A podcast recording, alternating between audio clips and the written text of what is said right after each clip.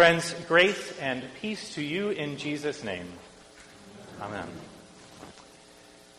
My friend Josh was standing in the delivery room in awe of the beauty of his brand new baby boy, Samuel.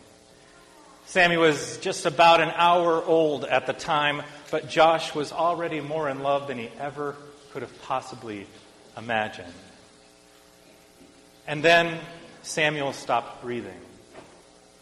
And suddenly, Josh was pushed to the side as a team of medical professionals rushed into the room to do everything in their power to help that little tiny baby breathe.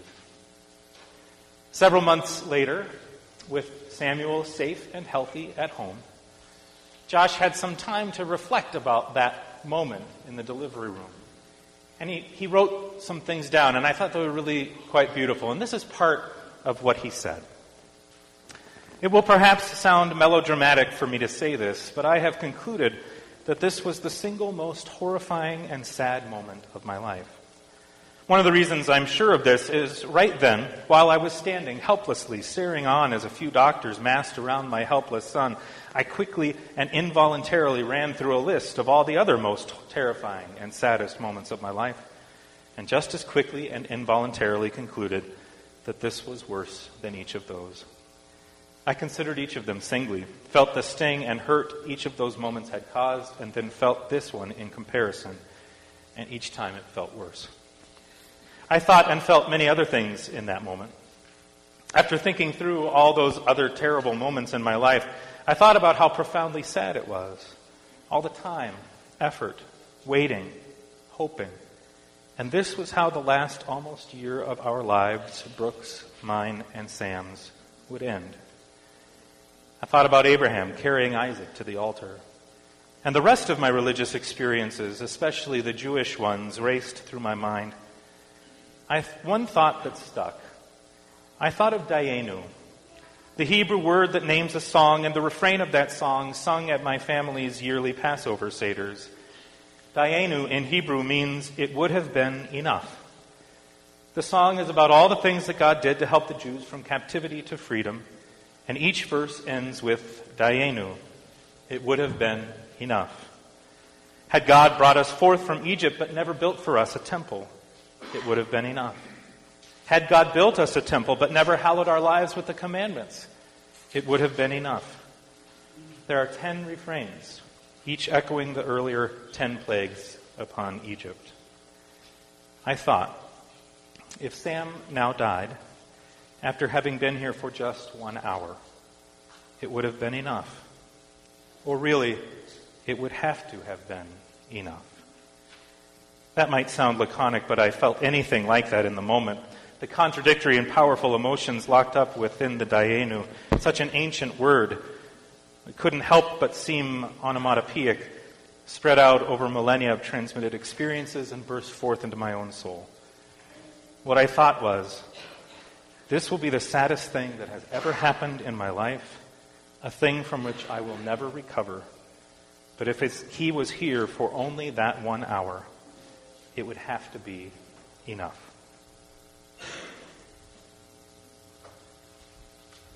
A widow and her son, their bodies sucked dry by a famine that just wouldn't quit, are scouring the earth to find some sticks to build the most meager of fires, to bake the tiniest of cakes before laying down to die.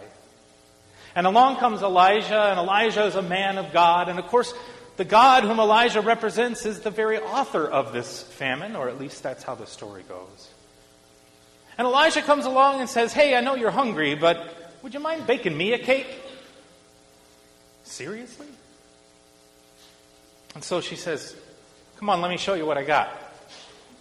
And the, the writer in Hebrew uses the language very specifically to illustrate just how little she has. Less than a handful of flour, a few drops of oil, and literally two sticks. That's all she has. And he wants a cake. And Elijah says, I know. It doesn't look like much. but the Lord has promised to sustain you. The Lord will provide until the day that the rain starts falling again. This story is often used to illustrate uh, something that, that we often talk about a kind of a comparison or a, a dichotomy in the life of faith. Whereas human beings are so often given to believe the myth of scarcity. That is, there's never enough. Never enough time, never enough money, never enough friends, never enough power, never enough land, never enough whatever. And because there's never enough, what little we have, we hold on tightly and cling to it desperately, hoarding it for ourselves because we know if we let go of it, there might not be enough for tomorrow. And over and against our desire to hold on tightly to what little we think we have, God is a God of abundance. And God enters into our stories and breaks them open and says, No, there is more than enough. This God is found throughout the scriptures. In the Gospel of John, Jesus says, I came that they might have life and have it abundantly. Psalm 23, my cup runneth over, and surely goodness and mercy follow me all the days of my life. The trees of the field clap their hands, the mountains and the hills break forth in singing. There is water gushing from the rocks in the deserts. Ours is a God of abundance in a world that so often believes the lie of scarcity. Well, I believe that. And I have encountered and glimpsed that God at times in my life, and it's a gift when it happens. But then I thought more about this story. You see, 10 years ago, one of the finest preachers and biblical uh, theologians I've ever met, namely my wife, was preparing to preach on this text of the Elijah and the widow. And she had read all the same commentaries and listened to all the same commentators that we had, and, and had been a part of that conversation about scarcity and God's abundance. Until she said, Am I missing something? She said, I don't see abundance in this text. I don't see abundance in this story. I see scarcity, to be sure, two sticks and a lot of sticks. But there is no abundance here. Rather, the promise is simply that there will be enough. Elijah doesn't say to the woman, You're going to have loaves of bread coming out your ears, right? God's going to rain down more than enough from the heavens, but rather, simply, God promises that the jar won't be empty, the jug won't run dry. There will be enough. Maybe just enough but enough. And it seems to me that that matters. It matters because, indeed, I have encountered a God of abundance at times in my life. But perhaps more often, I have encountered a God who provides perhaps just enough. When I have prayed for a miracle and the answer wasn't exactly what I was looking for. Times when I have had far more questions than answers way more doubt than what I might call faith. Times when I, I longed to know God's abundance and generosity and extravagance, but felt a little dry.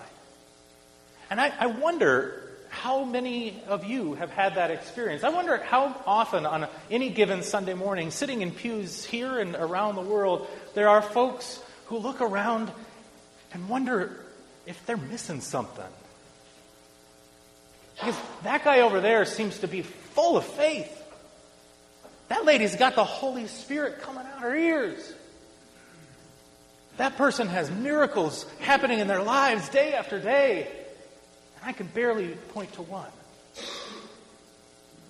That person's life has been turned around, and I still feel like I'm just slogging through. I wonder how often there are folks who feel like they're not quite so flush with the faith and the grace and the extravagance and abundance that so many others at least seem on the surface to have. And if that has ever been you, then this might just be a story for you. A story of a God who provides, who sustains, maybe sometimes just enough.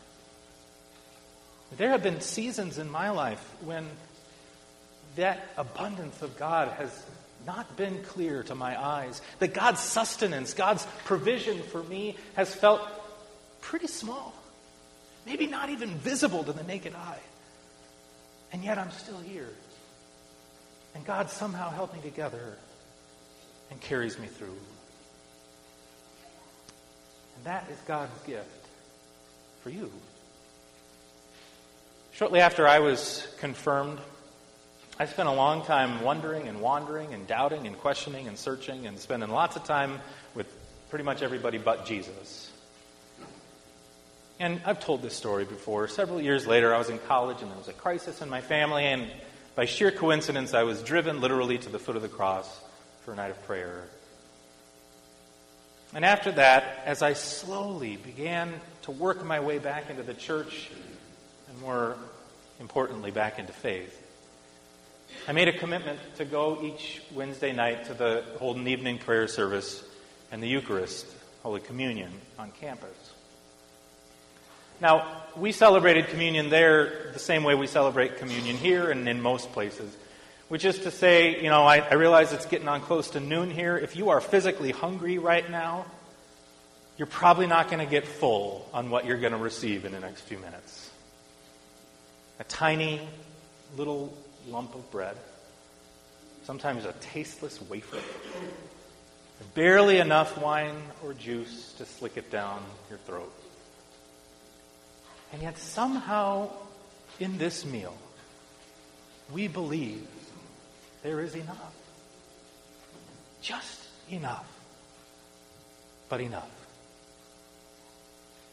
This weekend, we celebrate the 499th anniversary of when Martin Luther asked a question of the church. It was a really quite simple question Isn't God's grace enough?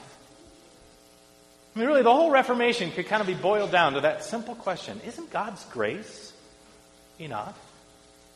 That was a question the church wasn't very excited about hearing because, you know, in those days they were making some pretty sweet bank on making sure that you didn't think you were enough. You hadn't accomplished enough, done enough good, and you could definitely buy your way into it if you just tried hard enough. A few coins can really grease the skids. But 499 years later, apparently, almost all the Christian movements in the world officially believe that Luther was right. That indeed, grace is enough. It is God's doing and God's grace, and it is enough. It's enough to be the church that we hear unequivocally that God loves you. And through the death and resurrection of Jesus Christ, you have been gathered into God's gracious story and we taste and see and hold that gift in water, wine, and wheat. Word and sacrament. That's all it takes to be the church. And it is enough. Technically, we all apparently believe that. We sure don't live as if it were true. We live as if we still live in a world of scarcity, where there is never enough where I'm not good enough, haven't accomplished enough, haven't done enough of the right things, haven't gotten where I need to go, don't have enough friends, all that stuff tells me who I am. Not God's sufficient grace. But, folks, that is the good news. The good news for you this morning may not be that you will be overwhelmed by God's abundant grace. But for each and every one of you, trust this promise. You are enough because God has said so. And God's grace is sufficient for you. God's word of love has wrapped you eternally in God's sustaining provision of grace. At this table, you will receive maybe just enough for one more day. But you will receive a promise that cannot be taken away. Because our God has promised to us and to the widow and to all those who have gone before us that there will always, always be enough. And thanks be to God for that. Amen.